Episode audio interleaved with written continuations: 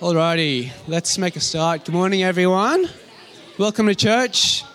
If you're new, special welcome. I'm very sorry you came on the day I was preaching. Uh, especially this message. It's not, it's not pretty, I'm not going to lie. But um, let's dig in. Acts 5. And before I do why don't I pray?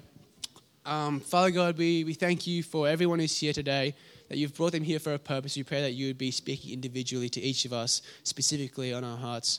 Um, we pray that you would just um, speak through me and use me, um, and use me as your mouthpiece to speak your word. Amen.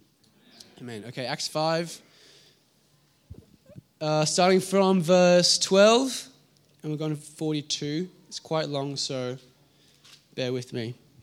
Uh, the apostles performed many signs and wonders among the people and all the believers used to meet together in um, Solomon's colonnade. No one else dared join them, even though they were highly regarded by the people. Nevertheless, more and more men and women believed in the Lord and were added to their number. As a result, people brought the sick into the streets and laid them on beds and mats so that at least Peter's shadow might fall on some of them as he passed by. Crowds gathered also from the towns around Jerusalem, bringing their sick and those tormented by impure spirits, and all of them were healed. Then the high priest and all his, all his associates, who were uh, members of the party of the Sadducees, were filled with jealousy. They arrested the apostles and put them in public jail. But during the night, an angel of the Lord opened the doors of the jail and brought them out. Go, stand in the temple courts, he said, and tell the people all about this new life. At daybreak, they entered the temple courts as they had been told and began to teach the people when the high priest and his associates arrived, they called together the Sanhedrin, uh, the full assembly of the elders of Israel, and sent to the jail for the apostles. But on arriving at the jail, the officers did not find them there. So they went back and reported, We found the jail securely locked with the guards standing at the doors, but when we opened them, we found no one inside. On hearing this report, the captain of the temple guard and the chief priests were at a loss, wondering what this might lead to. Then someone came and said, Look, the men you put in jail are standing in the temple courts teaching the people. At that, the captain went with his officers and brought the apostles. They did not use force because they feared that the, uh, the people would stone them. The apostles were brought in and made to appear before the Sanhedrin to be questioned by the high priest. We gave you strict orders not to teach in this name, he said. Yet you have filled Jerusalem with your teaching and are determined to make us guilty of this man's blood. Peter and the other apostles replied, we must obey God rather than human beings. The God of our ancestors raised Jesus from the dead, whom you killed by hanging him on a cross. God exalted him to his own right hand as Prince and Savior, that he might bring Israel to repentance and forgive their sins. We are witnesses of these things, and so is the Holy Spirit, whom God has given to those who obey him. When they heard this, they were furious and wanted to put them to death. But a Pharisee named Gamaliel, a teacher of the law who was honored, by all the people, stood up in the Sanhedrin and ordered that the men be put outside for a little while. Then he addressed the Sanhedrin, Men of Israel, consider carefully what you intend to do to these men. Some time ago, Theudas appeared claiming to be somebody, and about 400 men rallied to him. He was killed, and all his followers were dispersed, and it all came to nothing. After him, Judas the Galilean appeared in the days of the census and led a band of people in revolt, and he too was killed, and all his followers were scattered. Therefore, in the present case, I advise you, Leave these men alone. Let them go, for if their purpose or activity is of human origin, it will fail. But if it is from God, you will not be able to stop these men. You will only find yourselves fighting against God. His speech persuaded them. They called the apostles in and had them flogged. Then they ordered them not to speak in the name of Jesus and let them go. The apostles left the Sanhedrin rejoicing because they had been counted worthy of suffering disgrace for the name. Day after day in the temple courts and from house to house, they never stopped teaching and proclaiming the good news that Jesus is the Messiah. Okay, wow. Still awake, good. Uh, I'm going to give you a little summary, a long story short of what just happened in case you nodded off. Um, basically, the apostles are doing their things, they're healing people, they're bringing in all these sick and gross homeless people from everywhere. And um, and the high priest and his mates are jealous because this new teaching is throwing away, is throwing upside down the whole way of life. And, and I just want you to imagine that, that you are a proud, upstanding Christian. You believe in God. You believe the earth is round. Just imagine for a second that all of a sudden in Sydney, all these people, all these Christians are going around telling people that the earth is flat. And you're like, wait, what? Why? No, no, no, stop, stop, stop. You can't go around telling people that. That's not a thing. You shouldn't, this shouldn't be growing as fast as it should. Christianity should be growing, not, not flat earth theory. This is, this is so wrong. You are wrong. I am right. You might be a little jealous. And, and so you're like, okay, how do we stop these guys? This message cannot go on any further. What do you do? Um, throw them in jail. Yeah, they'll, they'll hate that. Yeah, that'll, that'll shut them up. So, so you throw them in jail and um, you, you come back tomorrow morning, like, okay, okay, what do we do? Oh, I'll, bring, I'll bring all the elders in Sydney of all the churches, and then they'll, they'll like, yeah, they'll tell them off. And so you bring the elders, you come back to the jail, and the, the, they're gone. I don't know what, what to say. They, they were here a second ago, but then there's no evidence of them leaving, and you're kind of like getting a bit angry. And someone comes in the door and says, Seb, we found them. They are, they're preaching in the church about, um, they're telling people that, that the earth is like a disc. And you're like, oh my gosh, you're kidding me. This is that's exactly what I told them not to do. And so you bring them in, you like pull them by the ear, you bring them the court and go, this is exactly what we told you not to do. And you like, you, what, have you, what do you have to say for yourself? And they, they look at you and they say, oh, we must obey God rather than human beings. And, and God has given us um, Mother Nature inside all of us to, to us to obey Him. And at this point, you are furious. This is so wrong. This, is, this cannot go on any longer. The only way to stop them, if jail isn't going to hold them, you're just going to kill them. Okay, that's the only way. And then, uh, and then all of a sudden, James, James stands up and he, goes, Seb, Seb, wants, yep. Can you guys stand aside for a second? Okay, I don't, I don't think this is such a great idea. Um, because you know it's probably not right. But but what if it is? What if it is from God? Then then we would be in trouble. Um, we don't want that. And so you, you bring him back and like, okay, here's what we're going to do.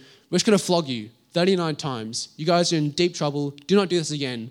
And so you flog him, and they're all bleeding and bloodied up, and um, they're leaving the, the church. You look outside the window, and they're like, yeah, high five, fist bumps, cheering all around. And you're like, what, these guys are sickos. And they, they keep going around, not only to the church, but to other people's houses, telling people that the earth is flat. Because all they're thinking is, we've got a mission, we've got to take this, things, this message to the ends of the earth. And then, and then that's it, because it's, it's 2D and that the end is, is visible. so, so I've, I've titled this message um, hashtag blessed uh, sorry, that was before. And I'll explain in a second why, but I think there is something special about um, being told by someone else to do something, being given a task from someone else. Like, if I, you can go back to the, the calling one, sorry. If I set myself a task, nine out of 10 times I'm going to fail. I'm going to um, go to bed early tonight, fail.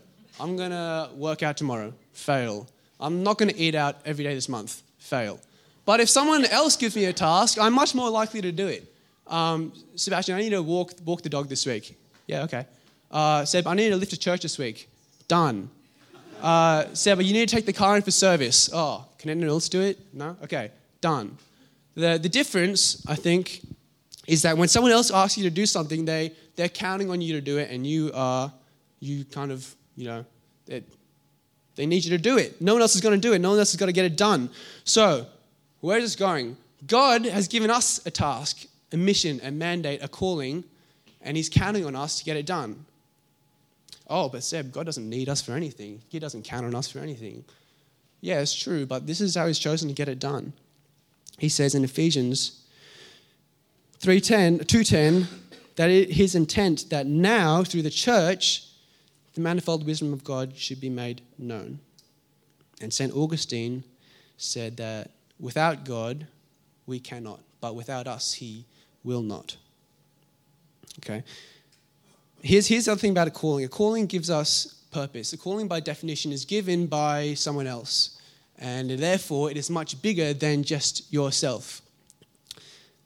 But, uh, and God has called us to, to many things to live a holy life. He calls us to repentance, to fellowship, to hope, to walk humbly beside Him. But if all that remains in this building, if it remains in your city group, then we're missing the main point. The only point that really matters is that it's to glorify God. That's His calling for us. It's all about Him. It always has been, it always will be. It'll never stop being about Him.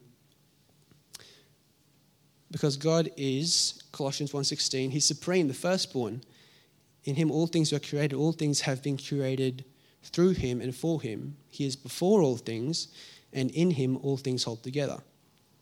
We were made by God and for God, and until you understand that, nothing in your life will ever make sense. Okay, until you understand that we were made by God and for God, nothing in your life will ever make sense. From the day you were born to the day you die, and every day in eternity after that, what do you think we'll be made to do? What do you think we're doing? We're going to glorify God. You think the angels are doing right now? They're singing, Holy, Holy, Holy is the Lord God Almighty, who was and is and is to come. You are worthy of glory and honor and power. You created all things, and by your will, all things were created and have their being. That, that's what we're doing. That's what the angels are singing. That's what we'll be doing forever and ever. And this is the kingdom of heaven that we are called to bring to earth. And so I'm looking at this, I'm looking at my life, and I'm saying, how is, how is every knee going to bow? How is every tongue going to confess? And all I do is come to church every Sunday, sing a few songs, and eat a bag of Doritos every Thursday night. And, and I'm, thinking, I'm thinking, when was the last time I, I heard or saw or heard of someone else, a non believer, coming to full faith in Jesus Christ from zero to 100? When was the last time I, I asked or even heard of someone asking a testimony of a miracle. Someone's asked for a sign, a miraculous wonder to break the heart of hard heart of, of cynicism in some unbeliever to lead them to Christ. I mean, I mean, what, what's missing from, from what we're reading in Acts? Who's sitting here besides me every week going through the book of Acts and saying, wow, this is, um, that's good for them, but I don't think we'll ever see that here. This is kind of like a then time and, and sure, it might have been special then, but there's something, I don't know, something not quite right with, with this gap that is so different to what is reality now. So, what's missing? Here's, here's the main point. I have it outlined in a seven point outline, but it's really the only point that I want to make is that the difference between us in the, in the Western church specifically and the apostles back then is that the apostles embraced suffering for the glory of God.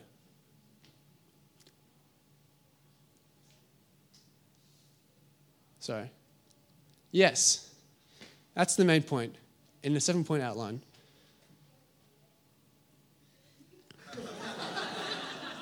that's really the only point I want to make. If you leave with anything, that is it. And um, I, I want to preface this by saying I realize how far off I am from, from this reality and for what I'm trying to challenge you to think about. But um, I really did want to bring something today that was a little challenging, that was a little uncomfortable, and um, not what we might want to hear.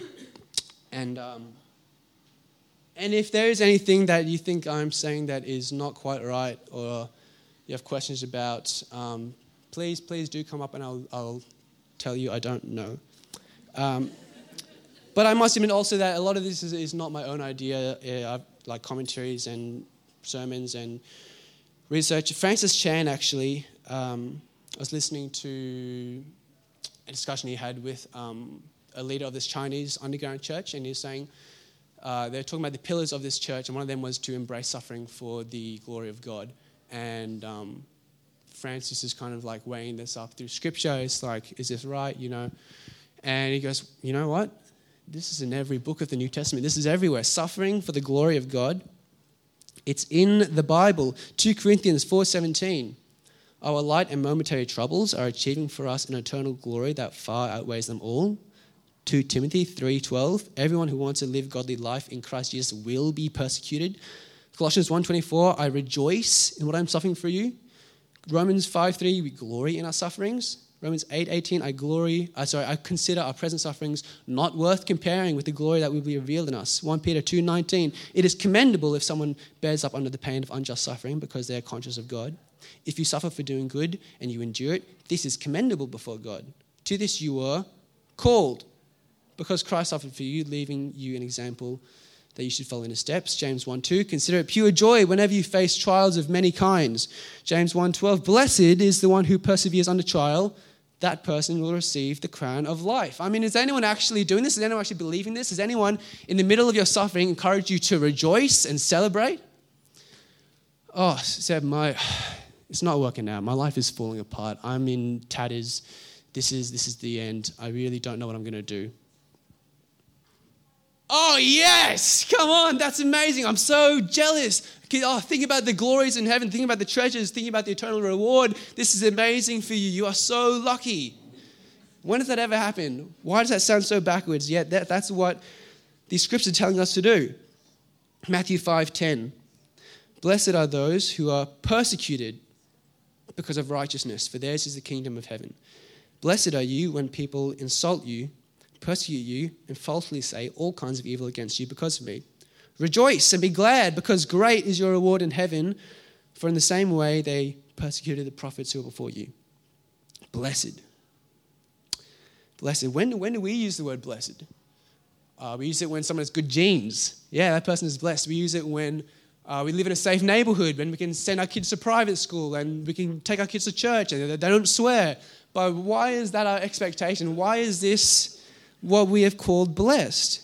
Where does this expectation come from? If anything, Jesus tries to convince us of, of the other. The, he warns us against following him. That's what blessing is. He says, Foxes have dens and birds have nests, but the Son of Man has no place to lay his head. Are you sure you want to follow me?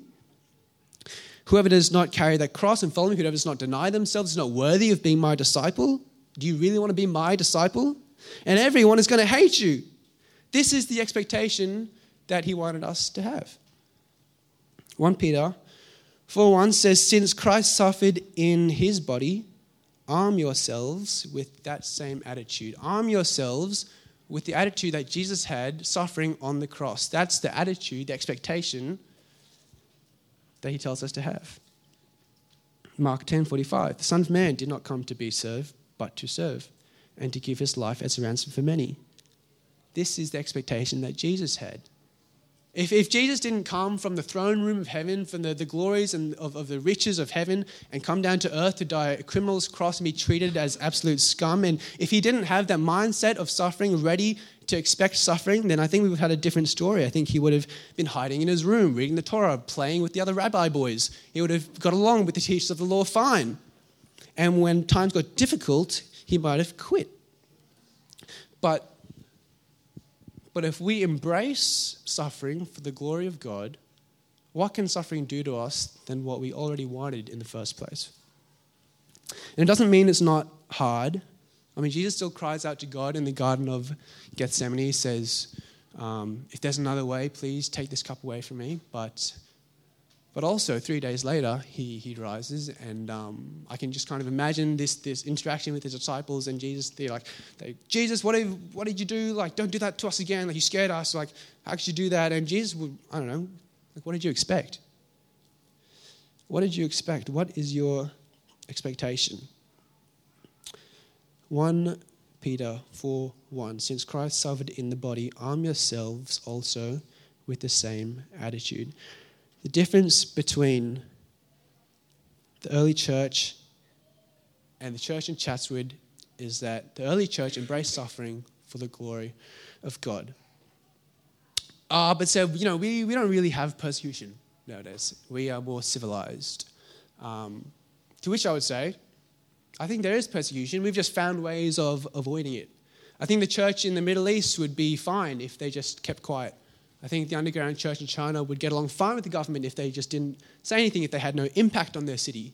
I think the early church would have been fine if they did not make noise. But the passage says that the teachers of the law were jealous Imagine if we made people jealous. Imagine if atheists and post Christians and the people who think, oh, everything's right and that's good for you, everyone's right. Imagine if we made those people jealous with the way that Christianity was growing so rapidly, so much. This is not right. Christianity is being phased out. It's old, it's irrelevant, it doesn't exist. This Jesus nonsense can't go on anymore. Imagine if that's what, if that's the response that we had in our communities.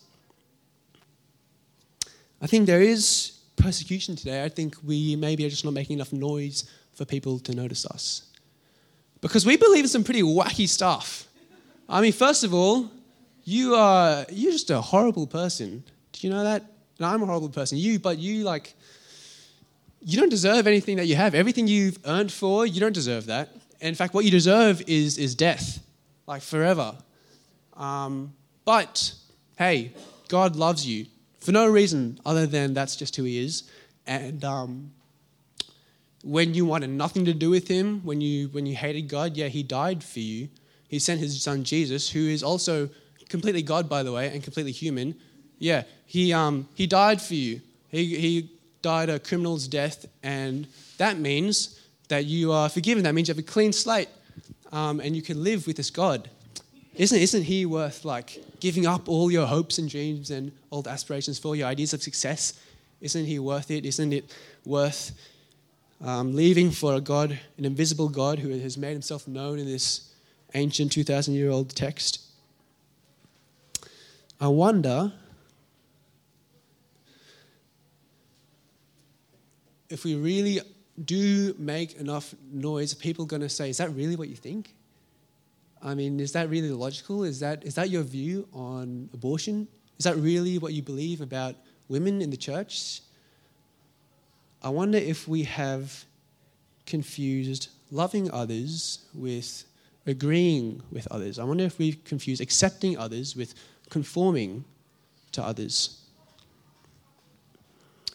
John 15, 19. If you belonged to the world, it would love you as its own.